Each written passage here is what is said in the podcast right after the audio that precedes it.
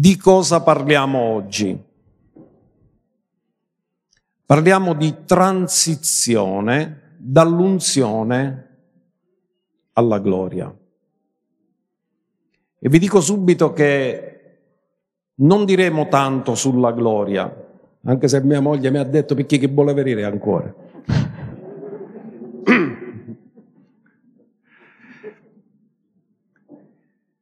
Perché cercheremo di fare una panoramica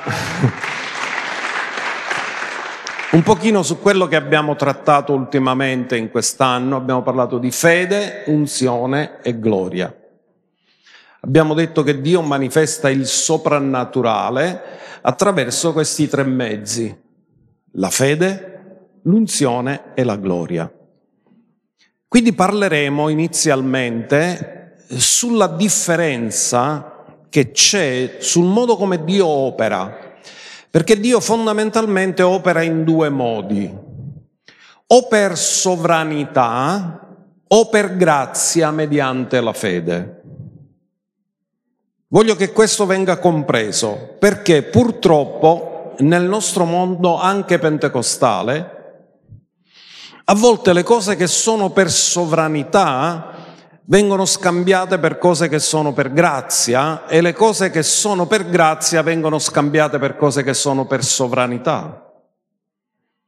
Ma questa mattina vogliamo cercare di capire esattamente questi principi perché questo ci aiuta a esercitare la fede e ad avere certezze sulle cose.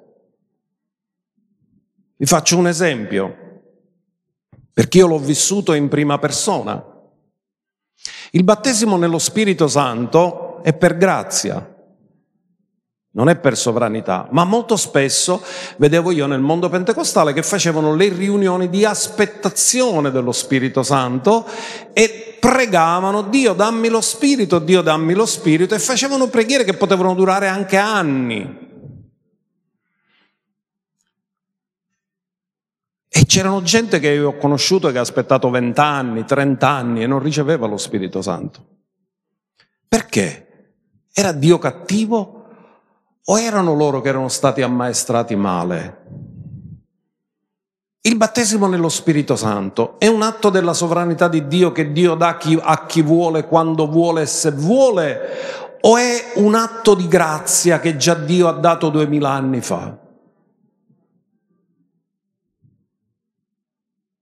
Quindi si confondeva il battesimo nello Spirito Santo come se fosse sotto la sovranità di Dio, non qualcosa che già è stato donato, un dono già dato. E quando io ho cominciato a intuire questo e a predicare questo, mi hanno perseguitato. Perché erano convinti che quello sbagliato ero io. E questo rientra anche in altre cose, ora ci entreremo nell'argomento. Ora ci sono cose che Dio fa nella sua sovranità e ci sono cose che Dio fa per grazia mediante la fede.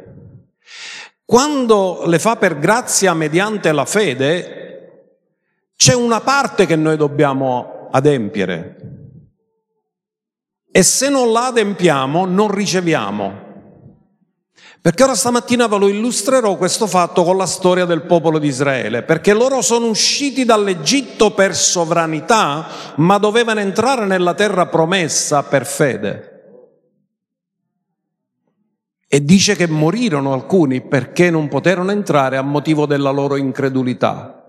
Se era per sovranità, Dio l'avrebbe presi dall'Egitto, li avrebbe afferrato con la mano e l'avrebbe portato nella terra di Canaan. L'uscita fu per sovranità, per Pasqua.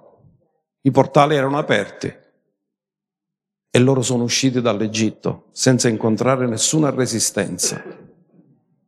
Ma l'entrata nella terra promessa non era per sovranità, era per grazia mediante la fede. E tutti quelli che non sono riusciti a capire le vie di Dio sono morti nel deserto non sono entrati nella terra, tranne due personaggi, ma ci arriveremo piano piano a capire questi concetti. Allora, quindi è chiaro questo fatto, Dio può operare in due modi, o sovranamente o per grazia mediante la fede. Amen? Quindi abbiamo imparato che il soprannaturale è per mezzo della fede, perché la fede si poggia su quello che già Dio ha compiuto. Non lo deve compiere, è già nel mondo dello spirito compiuto. La fede non fa altro che afferrare ciò che è compiuto nel mondo dello spirito e lo porta nel mondo naturale. Ma già è così.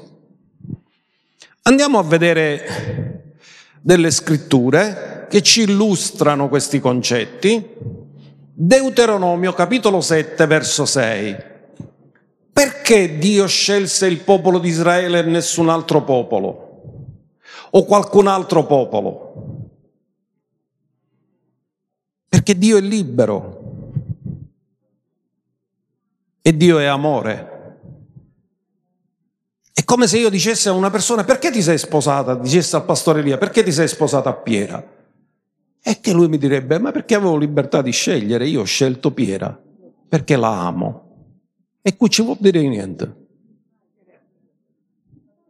Ha la libertà di scelta? Sì, ha scelto. E guardate Dio cosa dice. Poiché tu sei un popolo consacrato all'Eterno, il tuo Dio, l'Eterno, il tuo Dio, ti ha scelto per essere il suo tesoro particolare. Ascoltate, questo non è solo per Israele, questo è per i figli di Dio. Tu sei stato scelto, Gesù cosa ha detto ai discepoli? Non siete voi che avete scelto me, sono io che ho scelto voi. E dopo che ho scelto voi, voi avete scelto me, ma prima a scegliervi sono stato io.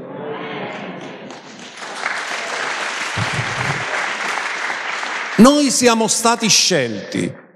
Questo è un atto della sovranità di Dio per essere il suo tesoro particolare fra tutti i popoli che sono sulla faccia della terra. L'Eterno non ha riposto il suo amore su di voi, né vi ha scelto perché eravate più numerosi di alcun altro popolo, eravate infatti il più piccolo fra tutti i popoli. Andiamo avanti. Ma perché l'Eterno vi ama? Qual è la motivazione perché Dio sceglie? Perché Dio ti ha scelto? Dillo, Dio mi ha scelto perché mi ama. Perché l'Eterno vi ama e perché ha voluto mantenere il giuramento fatto ai vostri padri. L'Eterno vi ha fatto uscire con mano potente vi ha riscattati dalla casa di schiavitù, dalla mano del faraone re d'Egitto. Quindi Dio dice ci sono due motivazioni perché io l'ho fatto, perché vi amo e perché l'ho giurato. Ma il giuramento è anche un atto di sovranità, perché tu non puoi costringere nessuno a giurare. Deve essere una scelta che tu fai. E qui abbiamo l'illustrazione come Dio ha agito per sovranità sia nella scelta del popolo di Israele, sia nella scelta di liberarli dalla schiavitù d'Egitto. Perché poteva lasciarli là se voleva. Ma non li ha lasciati là, li ha riscattati. Questo è un atto della sua sovranità. Ma andiamo a vedere invece in Ebrei 3:10 e a seguire, poi leggeremo alcune cose, dice, perciò mi sdegnai con quella generazione. Quale generazione? Proprio quelli che erano stati tirati fuori dall'Egitto. E dissi, errano sempre col cuore e non hanno conosciuto le mie vie. Fermiamoci un pochino a riflettere. Dio sta dicendo sbagliano sempre. Non mi hanno capito, non hanno conosciuto le mie vie. E nel tutto questo processo che viene riportato in Ebrei capitolo 3 scopriamo che le vie che non hanno capito è che Dio agisce per grazia mediante la fede. Perché erano convinti che Dio avrebbe fatto tutto per sovranità. No, lui ha detto non mi hanno capito, ci sono cose che faccio per sovranità, ma ci sono cose che faccio mediante la fede. Vi do la grazia e voi ci mettete la fede. E dice così, andiamo avanti con il verso 11, l'abbiamo detto il verso 11, no? Errano sempre, non hanno conosciuto le mie vie, così giurai nella mia ira, non entreranno nel mio riposo. Ascoltate, ha giurato ai padri di tirarli fuori dall'Egitto e ora ha giurato di non farli entrare nel riposo. Il giuramento è un atto di sovranità. Perché non possono entrare nel riposo? Neanche Mosè è entrato.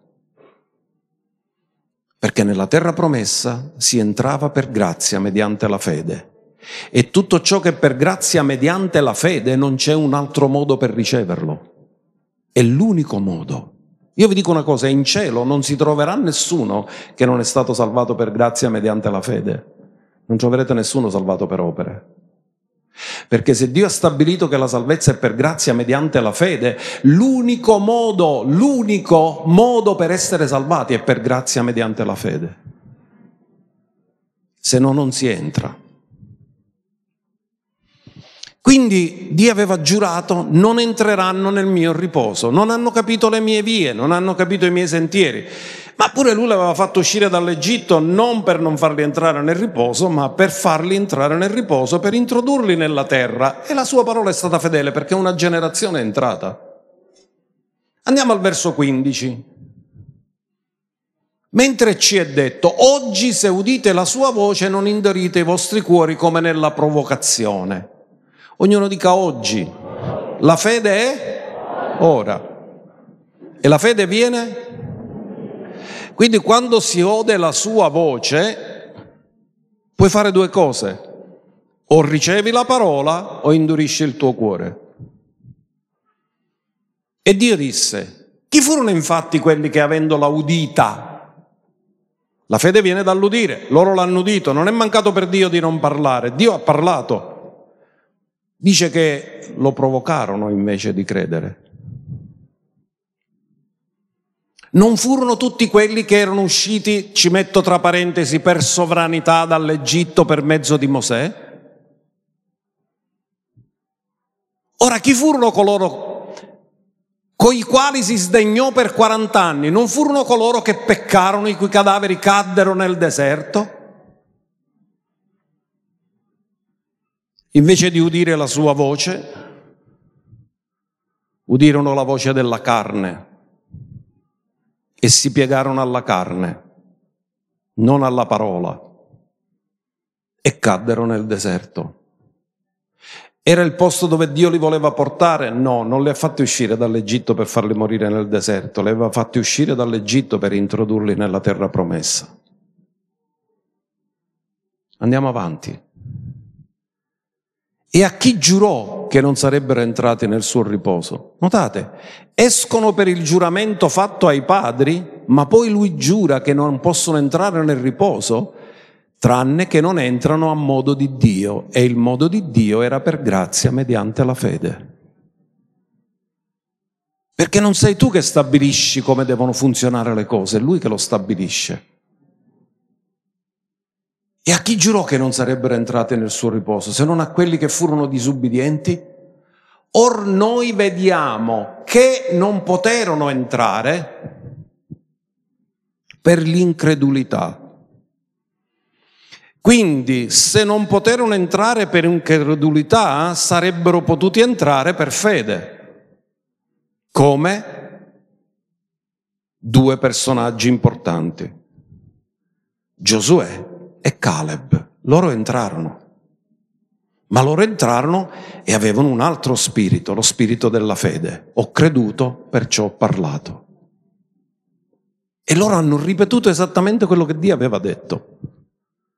Mentre le dieci spie hanno riferito quello che hanno percepito con i loro sensi naturali, loro hanno descritto la terra esattamente come Dio l'aveva descritta non hanno negato le difficoltà, ma hanno creduto nella potenza di Dio che supera tutte le difficoltà. Quindi che succede? Non vi poterono entrare per incredulità. Quindi comprendete che Dio è in azione. Per farli uscire dall'Egitto usa la sovranità, ma per farli entrare nella terra promessa si aspetta che ci credano. È un modo la sovranità e un altro modo è la grazia. Quindi noi dobbiamo capire la netta differenza, perché altrimenti il risultato è che se io mi aspetto che Dio le cose che mi dà per grazia, la terra promessa era una promessa e tutte le promesse sono sì ed amen e tutte le promesse vanno credute. Perché si chiama terra promessa? Non era terra dove Dio sovranamente pigliò materialmente, l'afferrò e li ha portati là. No, era una promessa e tutte le promesse sono sì ed amen e tutte le promesse vanno credute. Quindi, ciò che è per sovranità non sarà mai per fede, perché Dio quando agisce per sovranità lo fa per scelta. Ma ciò che per grazia richiede la fede. Due cose già l'abbiamo detto che funzionano così. La salvezza. Noi siamo salvati per grazia mediante la fede. Ciò non viene da noi, è il dono di Dio. Dio ti fa il dono. La grazia è Dio che ti offre il dono e la fede è la tua mano che lo riceve. Però se Dio sta con la mano stesa tutto il tempo e tu non lo vai a prendere, rimane nella mano di Dio. Non è perché Dio non te lo voleva dare, è perché tu non sei andato a riceverlo. Quindi facciamo, abbiamo fatto l'esempio della salvezza, l'esempio del battesimo nello Spirito Santo. Possiamo fare anche altri esempi su questo. Ad esempio, la guarigione. La guarigione è sotto la sovranità o è sotto la grazia? Dio deve ancora guarirci se vuole e quando vuole o per le sue lividure siamo stati guariti? Ora che fanno molti? Quando pregano per la guarigione dicono Dio guariscili. È una preghiera di incredulità, non è una preghiera di fede. Perché se la guarigione è già stata provveduta, va solo ricevuta. È come la stessa storia del battesimo nello Spirito Santo. È inutile che tu stai a pregare dalla mattina alla sera, Dio battezzami nello Spirito. Tu vai a ricevere lo Spirito. Nel libro degli Atti non troverete mai che gli apostoli hanno pregato Dio che desse lo Spirito, perché già l'aveva dato a Pentecoste e l'ha dato per sempre alla Chiesa. Va solamente ricevuto. Loro andarono in Samaria e non pregarono che Dio desse lo Spirito ai Samaritani, pregarono che, il, che loro ricevessero lo Spirito. Se andate a leggerlo in Atti 8 troverete chiaramente questo, che Pietro e Giovanni pregarono che loro ricevessero lo Spirito, imposero le mani e cominciarono tutti a parlare in altre lingue. Se imposero le mani per impartire lo Spirito, non è sovranità, perché la sovranità, l'iniziativa la prende Dio, mentre l'iniziativa l'hanno preso Pietro e Giovanni di imporre le mani, perché sapevano che è un dono già dato, che va ricevuto e li hanno aiutati con l'imposizione delle mani. Quindi questo ha a che fare con la guarigione, questo ha a che fare con i doni dello Spirito, anche se i doni dello Spirito ci sono tutti e due gli elementi. C'è la sovranità perché lo Spirito distribuisce i suoi, i suoi, doni a ciascuno in particolare come lui vuole. Cioè tu non puoi scegliere il tipo di dono, ma tu puoi ricevere il tipo di dono che Dio ha scelto per te. Quindi c'è sovranità perché sceglie Dio e Dio sceglie per l'utilità comune e c'è la fede che riceve ciò che Dio ha scelto per te. Quindi ci sono tutti e due gli aspetti nei doni dello Spirito. Ora voglio parlarvi della liberazione. La liberazione rientra nella grazia.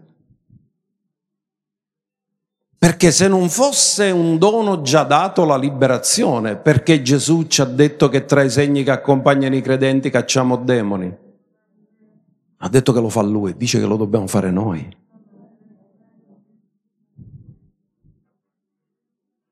E la protezione è per sovranità o è per grazia mediante la fede? Salmo 91 sapete cosa dice? Chi dimora nel ritiro dell'Altissimo alberga all'ombra dell'Onnipotente. E se tu lo dici in un altro modo, e chi non dimora non alberga all'ombra dell'Onnipotente.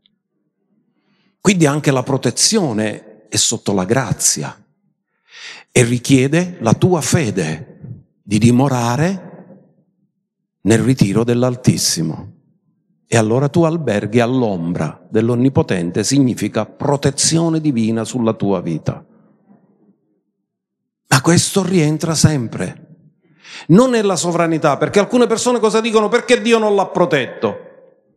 Se tu te ne entri dentro una gabbia con leone dentro, te la puoi prendere con Dio che non ti ha protetto o tu sei un salenuto completo, cioè senza sale in testa, un salenuto. Cioè se tu vai a entrare nella gabbia col leone, dentro il leone, c'è il leone dentro e tu ti ci infili dentro, cioè non puoi dire Dio perché il leone mi ha mangiato. Perché Dio ti dice ma tu sei proprio scemo che ti fa infilare la gabbia col leone.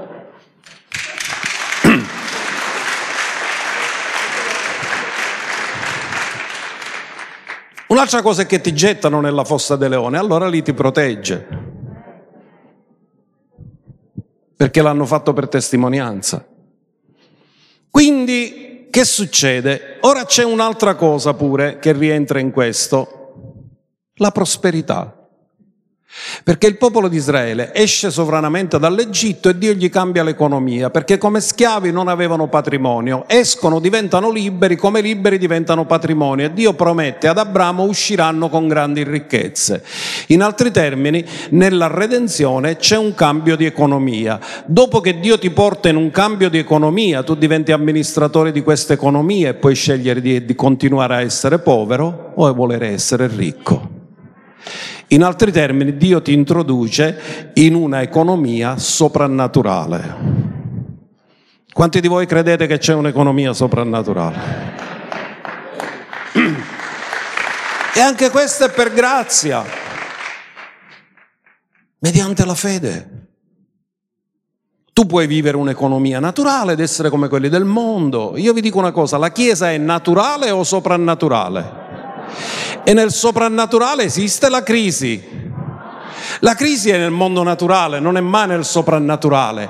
Noi non viviamo di un'economia naturale, noi viviamo di un'economia soprannaturale, perché altrimenti quando non hai lavorato saresti dovuto morire di fame, ma Dio ti ha provveduto.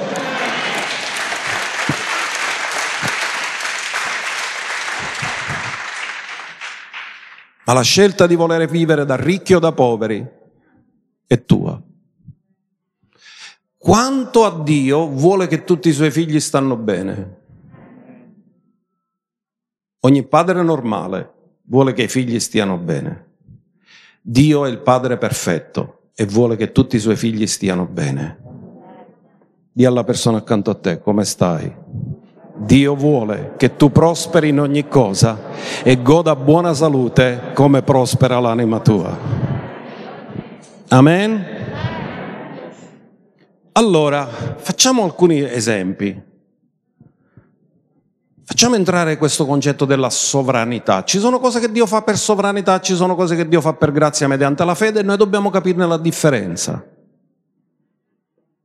Andiamo a vedere Matteo 5:45. Affinché siate figli del Padre vostro che è nei cieli. Sapete la parola usata qui per figli qual è? Uioi, figli maturi. I figli maturi riproducono il cuore del loro padre. E guardate cosa fa il Signore?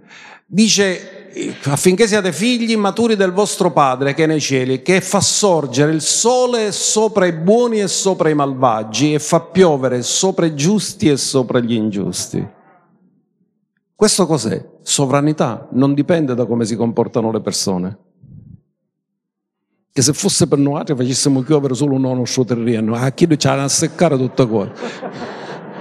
Che chi c'è attento ci hanno a seccare tutte cose.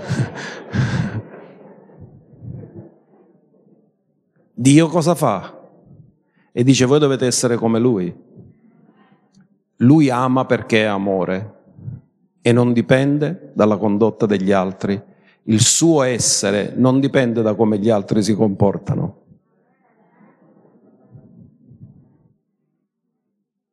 Andiamo a vedere un altro verso. Marco 3:13. Sovranità, scelta.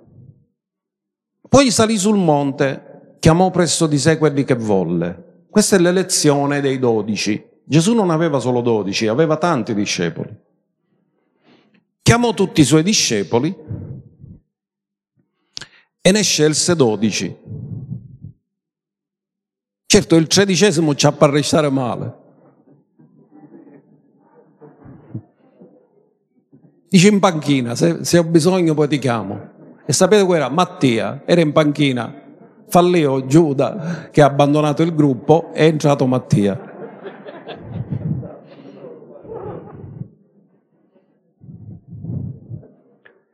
Ne scelse dodici. E sapete come un allenatore di calcio. Prima della partita chiama tutti i convocati, ne convoca oltre 20, però solo 11 giocano. Ci sono alcuni che vanno in panchina, altri vanno in tribuna. Però lui, l'allenatore, è pagato per fare scelte. Ci rimarranno male perché tutti volessero giocare, però alla fine ne sceglie 11 perché io sai tanto può noire. E lui ne scelse 12. 12 tribù di Israele, 12 discepoli scelti. Questo è un atto della sovranità, come dice, io ho scelto Israele, e qui ci vuol dire, perché non lo poteva scegliere? Dio nella sua libertà non può scegliere? Gesù nella sua libertà non poteva scegliere? Realmente lui ha scelto nella sovranità perché passò la notte in preghiera e il Padre gliel'ha rivelati uno per uno. E lui li chiamò. Questo è un esempio di sovranità. E io voglio dirti una cosa, per sovranità Dio ti ha scelto perché non ti ha scelto prima che tu facessi cose buone, dopo, ti ha scelto prima. Prima che tu facessi qualsiasi cosa è stato scelto. Questo ti deve mettere nel riposo, come dire, ma Dio mi ha scelto, non lo meritavo, però è un dato di fatto, mi ha scelto Lui e meglio a così non poteva ire.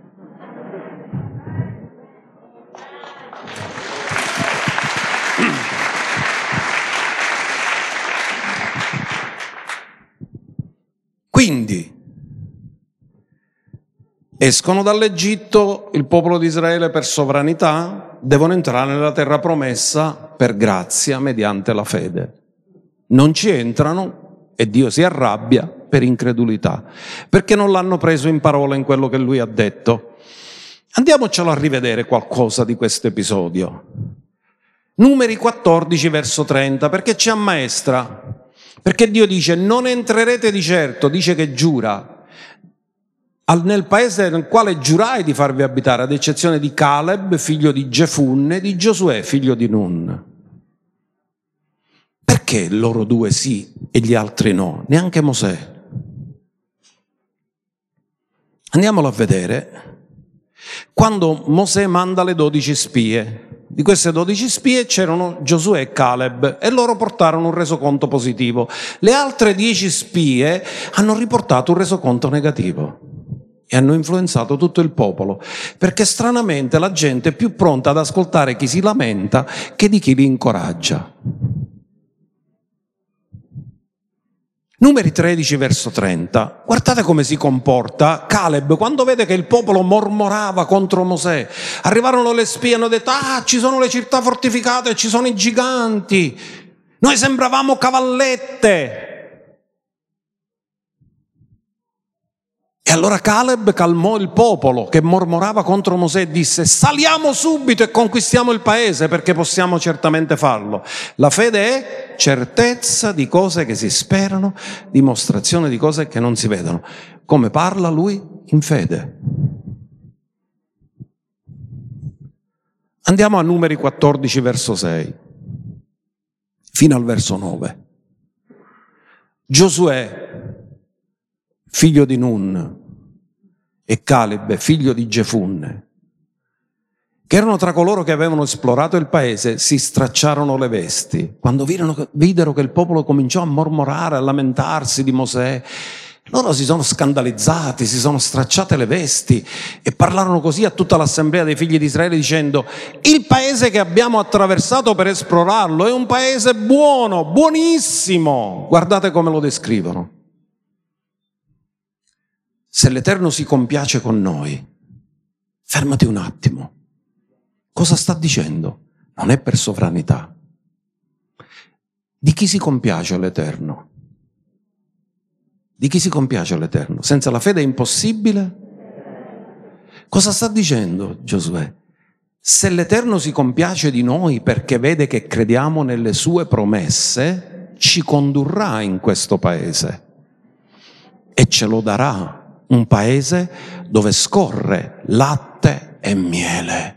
Chi è che l'aveva descritto così, il paese dove scorre latte e miele? Non era stato Dio stesso a dire vi condurrò in una terra dove scorre latte e miele?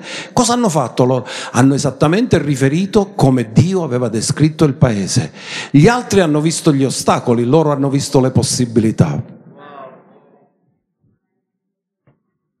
E guardate cosa dice. Soltanto non ribellatevi all'Eterno e non abbiate paura del popolo del paese. Dice c'erano i giganti, erano di alta statura e che ce ne frega? Loro hanno detto perché essi saranno nostro cibo, gigante, e ne che ossao mangiare. Se sono nicherichi ne mangiamo subito e finisce, se sono giganti mangiamo chiossare. Come fece Davide, che cosa ha fatto Davide? Ha battuto il gigante, ha fatto le caramelle Golia e ne mangiamo tutte.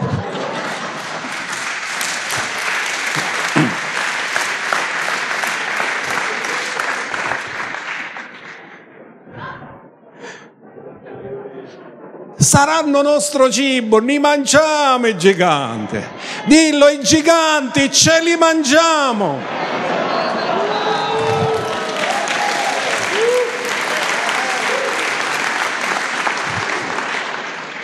E poi vedono nel mondo dello spirito, guardate cosa dicono, la loro difesa si è allontanata da loro e l'Eterno è con noi, non abbiate paura di loro. Loro sanno che nel mondo dello spirito già Dio aveva mandato l'esercito che era pronto per introdurli. Tutti i demoni che loro adoravano erano tutti paralizzati e impauriti. Cioè, il punto è questo, vi ricordate che la donna, la meretrice che abitava sulle mura di Gerico, Rab, Dice che erano tutti terrorizzati perché le ha detto lo sappiamo che il Signore vi introdurrà qui e quando entrerete per favore ricordatevi di me.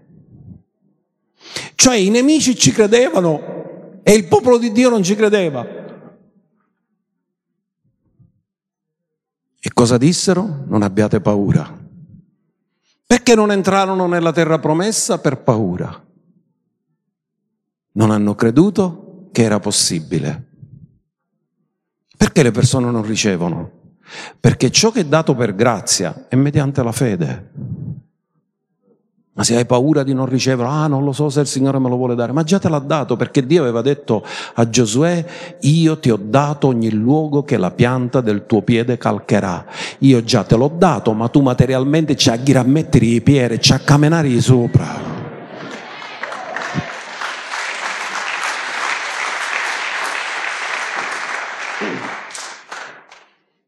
Andiamo a vedere Deuteronomio 1.36 che va a sottolineare ancora questo aspetto. Ad eccezione di Caleb, figlio di Gefunne, egli lo vedrà e a lui e ai suoi figli darò la terra che egli ha calcato. Ognuno dica benedizione generazionale. Non era solo per lui, era anche per i suoi figli. Ha calcato la terra, l'ha calcato. Non era la promessa io ti darò ogni luogo che la pianta del tuo piede calcherà, ma lui l'ha calcata per fede. Gli altri sono tornati, no, non ci possiamo tornare, c'è sui gigante. E lui invece ha detto, io metti per qua e questo è territorio mio. Gli darò la terra che egli ha calcato, perché ha pienamente seguito l'Eterno perché ha pienamente seguito l'Eterno. E come l'ha seguito? Andiamolo a vedere in numeri 14-24, perché c'è la spiegazione che significa avere seguito pienamente l'Eterno. Ma il mio servo Caleb, poiché è stato animato da un altro spirito, ascoltatemi bene, se Caleb è stato animato da un altro spirito, da quale spirito sono stati animati le dieci spie? dallo spirito di paura.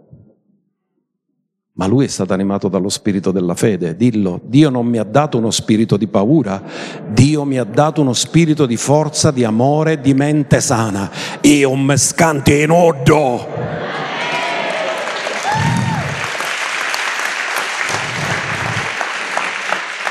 Che in siciliano è molto meglio che dirlo in italiano, io non ho paura di nessuno, no, io mi scanti in oddo.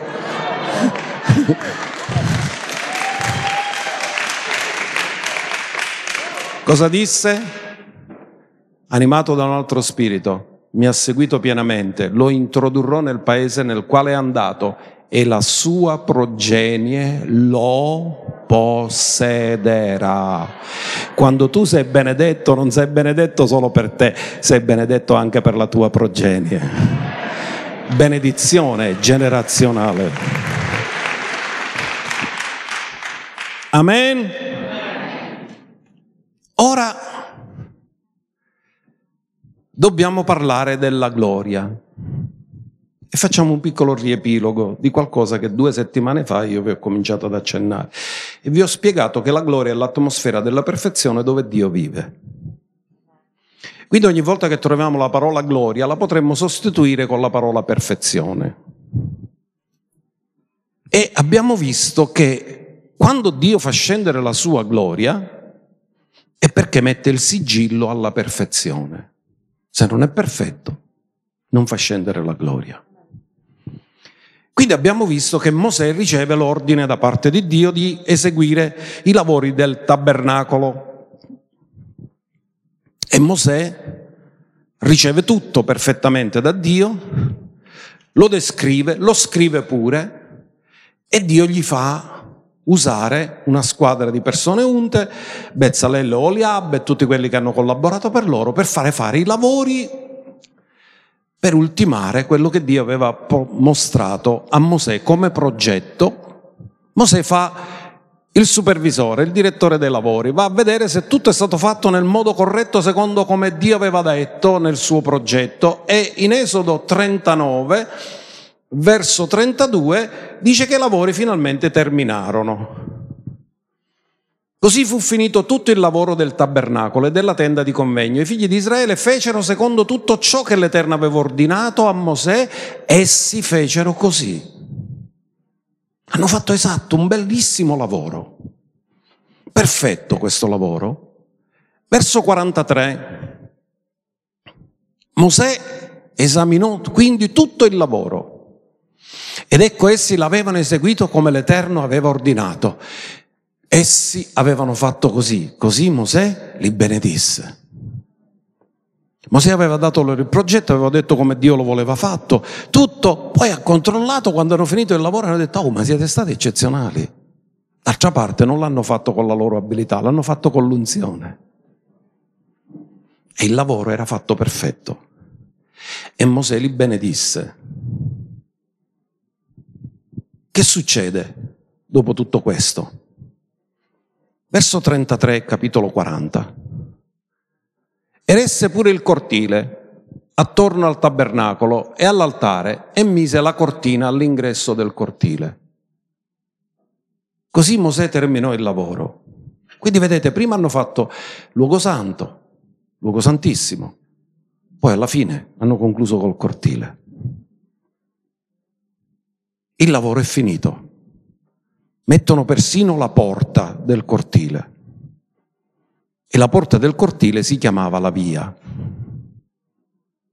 Una volta stabilita la via, il lavoro è terminato. Allora, ognuno dica allora, la nuvola coprì la tenda di convegno e la gloria dell'Eterno riempì il tabernacolo. La gloria è il sigillo alla perfezione. Il lavoro è stato fatto in maniera perfetta. Dio scende e mette il timbro che è stato fatto come voleva lui, che è il modello che era stato presentato sul monte a Mosè, esattamente riprodotto qui sulla terra.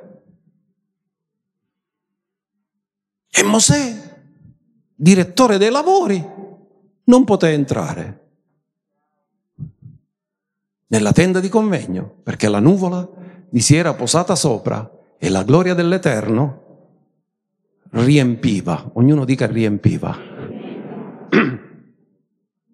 mamma mia che c'è in questa parola, riempiva il tabernacolo.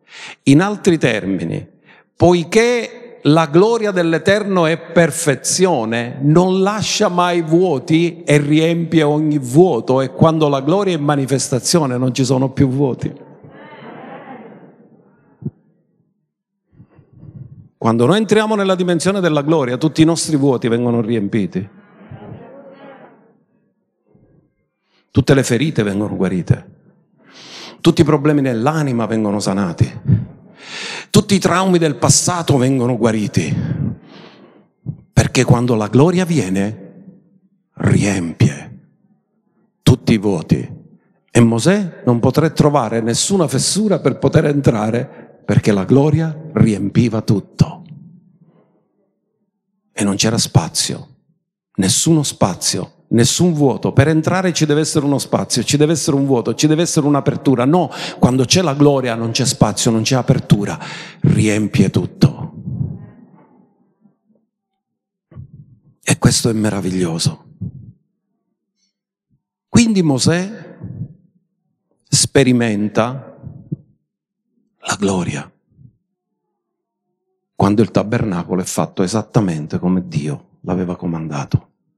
Quindi il tabernacolo è un modello divino, dove Dio rivela Cristo, la via, la verità e la vita. Andiamo a vedere il significato di queste parole nel greco e nell'ebraico. La parola greca per gloria è doxa. Ognuno dica doxa, come le indagini che fanno, l'indagine doxa. Con la X, doxa. Che significa la parola doxa? Vi do i significati della parola doxa. Significa splendore. A volte quando noi vediamo una cosa bellissima diciamo che splendore. Sfarzo, magnificenza eccellenza, preeminenza. Questo significa la parola doxa nel greco. Mentre la parola ebraica è kabod. Vi ricordate quando la gloria dell'Eterno, quando fu presa l'arca, dice la gloria dell'Eterno si è allontanata da noi e dissero i kabod, senza gloria. Kabod è la gloria che letteralmente significa peso, ma significa anche onore. Difatti quando una persona è importante noi diciamo che è una persona di peso. Abbondanza,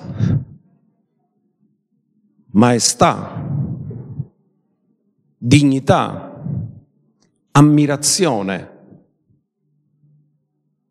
peso. E per ultima ricchezza, perché non ci può essere gloria nel, se c'è necessità. Se c'è necessità c'è un vuoto, ma se la gloria riempie tutto ci deve essere abbondanza.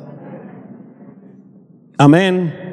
Perché quando Gesù si trovò in mezzo a un popolo di persone affamate, una moltitudine di persone affamate, disse date voi loro da mangiare? Perché colui che è il re di gloria è l'autosufficiente, quando è in manifestazione non lascia nessun vuoto e nessuna insufficienza.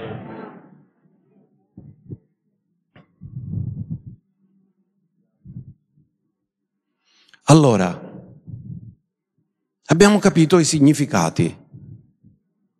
Ognuno dica doxa e kabod. Queste sono le parole usate nella Bibbia, nel Nuovo e nell'Antico Testamento. Ma c'è qualcosa che dobbiamo aggiungere, perché la gloria può essere visibile e tangibile, in questo caso si chiama Shekinah. Ognuno dica Shekinah. La Shekinah è la nuvola della gloria, ma la nuvola della gloria è visibile, in questo caso è manifestata sotto i sensi, quindi è una manifestazione della gloria. La gloria non necessariamente deve essere in manifestazione. Ora ci arriveremo a questo, perché c'è una parte della gloria che non è visibile e c'è una parte della gloria che si rende visibile. Quando la gloria si rende visibile è la Shekinah. Mentre c'è una parte della gloria che è pure gloria, che non è visibile,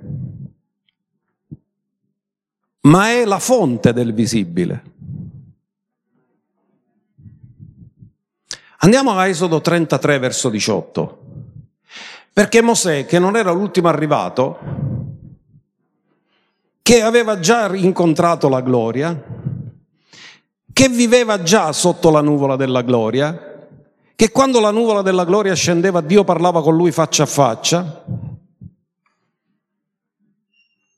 che era unto e che aveva il mantello, perché non solo era unto, ma ungeva gli altri. Chi l'ha unto Aronne? Non l'ha unto lui? Chi ha vestito Aronne? Non l'ha vestito lui? Quindi era unto, aveva il mantello, ungeva.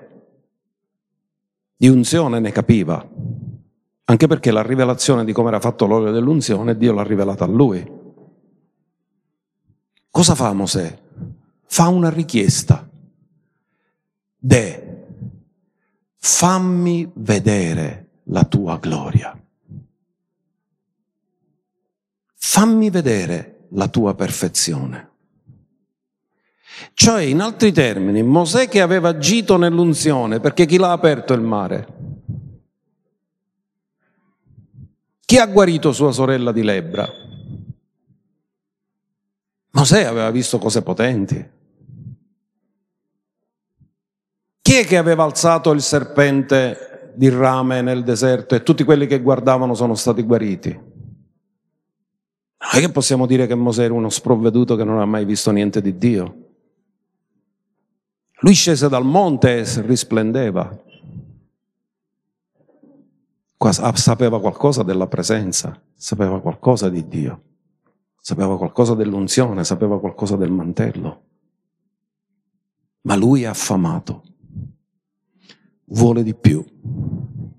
Ecco la transizione quando tu vivi nell'unzione,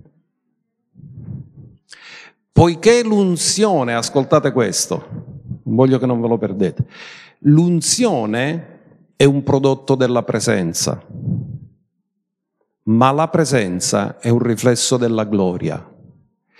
Più vivi nell'unzione, più vuoi accentrarti alla presenza e più vuoi attingere alla fonte della presenza che è la gloria. E Mosè dice fammi vedere la tua gloria. E la risposta gli arriva in Esodo 34, verso 5. Allora l'Eterno discese nella nuvola e si fermò là, vicino a lui, e proclamò il nome dell'Eterno.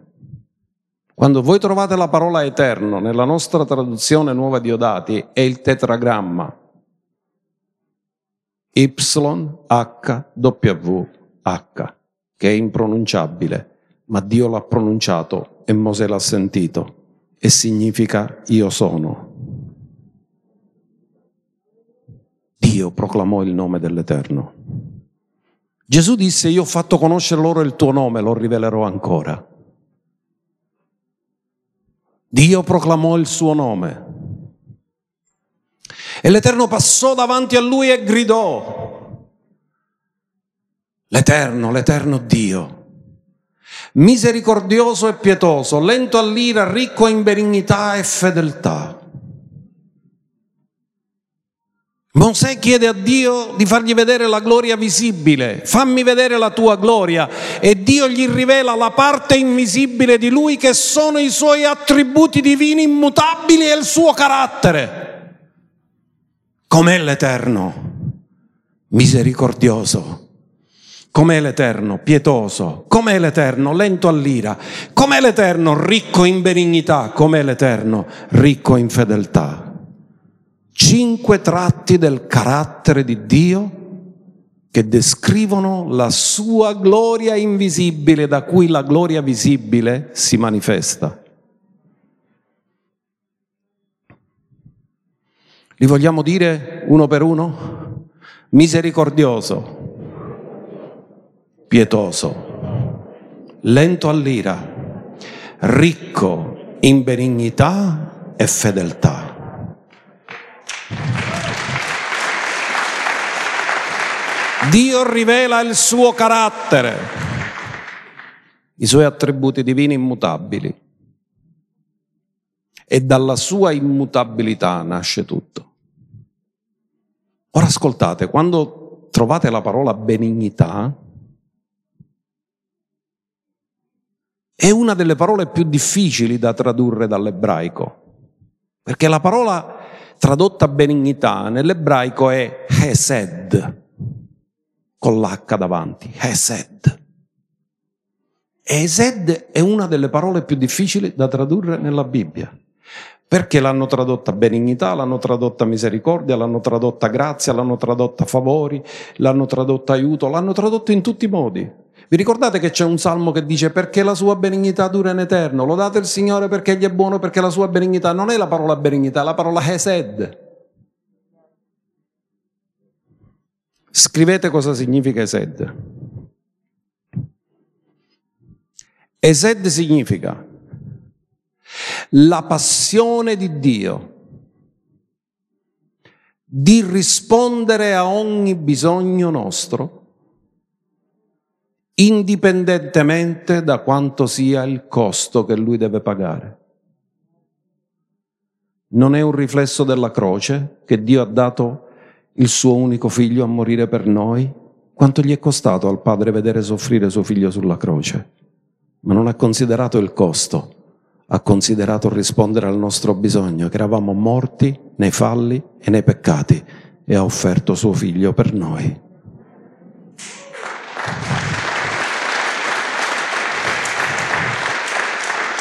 Hesed passò davanti a lui e gridò, l'Eterno, l'Eterno. E lui ha dichiarato il nome, il tetragramma, Mosè l'ha ascoltato direttamente da Dio. Mosè l'ha rivelato al sommo sacerdote. E il popolo di Israele, per non nominare il nome di Dio in mano, non lo nominava. Solo il sommo sacerdote, nel giorno di Yom Kippur, invocava il nome che aveva ricevuto per rivelazione e che Mosè aveva trasferito a suo fratello. Mosè l'ha ascoltato direttamente da Dio il nome di Dio. Loro lo chiamavano Adonai, il Signore, per non nominare il suo nome in vano. Tanto era il grande rispetto per la sua grandezza. Allora, andiamo avanti. Che usa misericordia a migliaia e che perdona l'iniquità, la trasgressione e il peccato ma non lascia il colpevole impunito e che visita l'iniquità dei padri sui figli e sui figli dei figli fino alla terza e alla quarta generazione. E Mosè si affrettò a prostrarsi fino a terra e adorò. Dio si rivela, ma la rivelazione che Dio può dare è parziale perché lo mette nella fessura di una roccia e dice io passerò tu mi vedrai da dietro. La domanda è perché Mosè non poteva vederlo davanti? Perché l'uomo caduto non è più capace di resistere alla presenza, perché faccia significa presenza. Ma quando sei nato di nuovo, ti viene restituita la gloria che hai perso con il peccato, perché tutti hanno peccato e sono privi della gloria di Dio. Ma l'uomo è stato creato nella gloria, poi è stato posto nell'Eden e c'era la gloria nell'Eden. E quando Dio creò l'uomo dalla polvere della terra, soffiò nelle narici e quando l'uomo divenne un'anima vivente, la prima faccia che ha visto è la faccia di Dio che aveva soffiato su di lui. E ci riporta a una relazione faccia a faccia. Mosè non era nato di nuovo, Poteva vedere Dio di spalle. In altri termini è come se dicesse mi capirai dopo che ho agito, non prima. Ma tu quando una persona la conosci, prima che agisce, sai cosa vuole fare.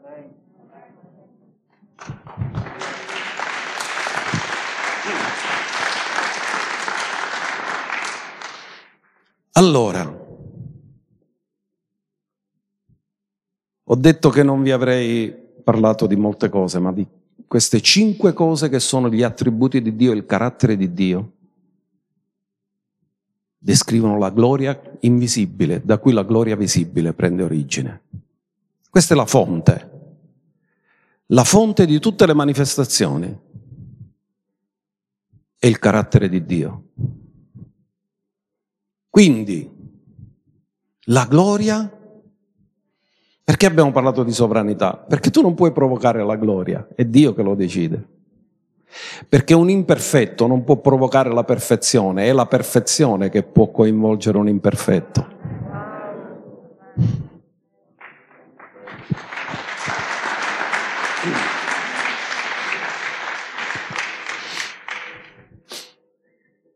Quindi, per questo abbiamo parlato di sovranità, perché la gloria non può essere altro che sovranità, perché poiché l'uomo non è perfetto, con la fede ascolti quello che Dio dice e ci puoi credere. Con l'unzione, Dio ti chiede disponibilità, non ti chiede perfezione.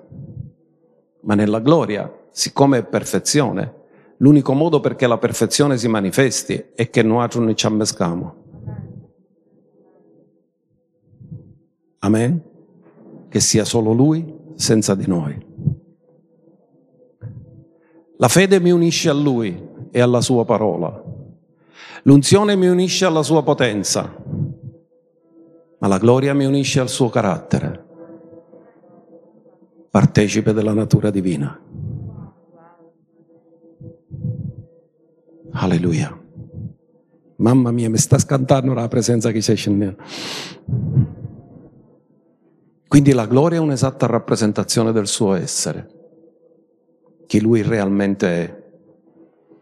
Quindi la gloria è la fonte. Il potere e l'unzione e il mantello vengono come risultato della sua gloria. Ora vedete il passaggio. La presenza di Dio che noi percepiamo è un riflesso della sua gloria, non è tutta la sua gloria. Dalla presenza viene l'unzione e dall'unzione viene la potenza. Quindi l'unzione è un prodotto intermedio non è il prodotto finale, il prodotto finale è la manifestazione della potenza, ma l'unzione è il prodotto intermedio che Dio ha usato perché si potesse manifestare la sua presenza, la sua potenza.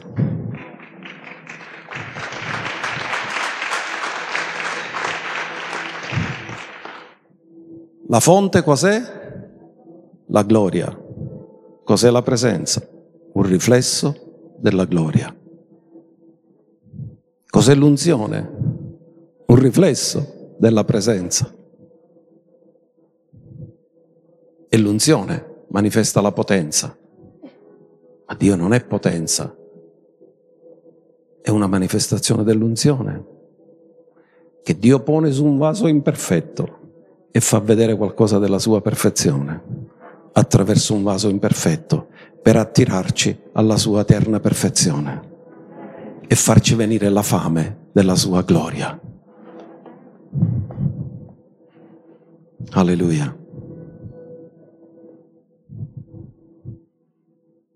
Ecco perché potete vedere quando abbiamo, vi ricordate quando abbiamo parlato del fuoco, del terremoto, del vento? Ma dice l'Eterno non era lì. Come non era lì? Perché era manifestazione della potenza, non era manifestazione della gloria. Non era lì, non c'era la presenza, c'era la potenza, ma non c'era la presenza. Allora ricordiamoci, la gloria è la fonte, la presenza è un riflesso. L'unzione viene dalla presenza e la potenza è il prodotto finale che manifesta quello che Dio fa con opere di potenza. Oggi abbiamo ascoltato la testimonianza. Chi ha toccato quella donna e pigliò questa palla di 10 per 10 che quanto un'arancia e gliel'ha rimossa? È una manifestazione della sua potenza, che tutto è possibile a Dio. Ma la sua potenza non è Lui, è quello che Lui fa quello che lui è è la sua gloria. E il livello più alto di potenza nel regno non è la presenza, è la gloria. Perché la gloria è la fonte di tutte le cose. Perché affonda nel carattere immutabile di Dio, che non muta. Io sono l'Eterno e non muto. Nessuna cosa che noi possiamo fare può fare cambiare Dio di una virgola lui rimane lo stesso, ieri, oggi e in eterno. Per questo non saremo mai confusi, perché sappiamo che Lui non cambia mai e non muta mai. Facciamogli un applauso meraviglioso.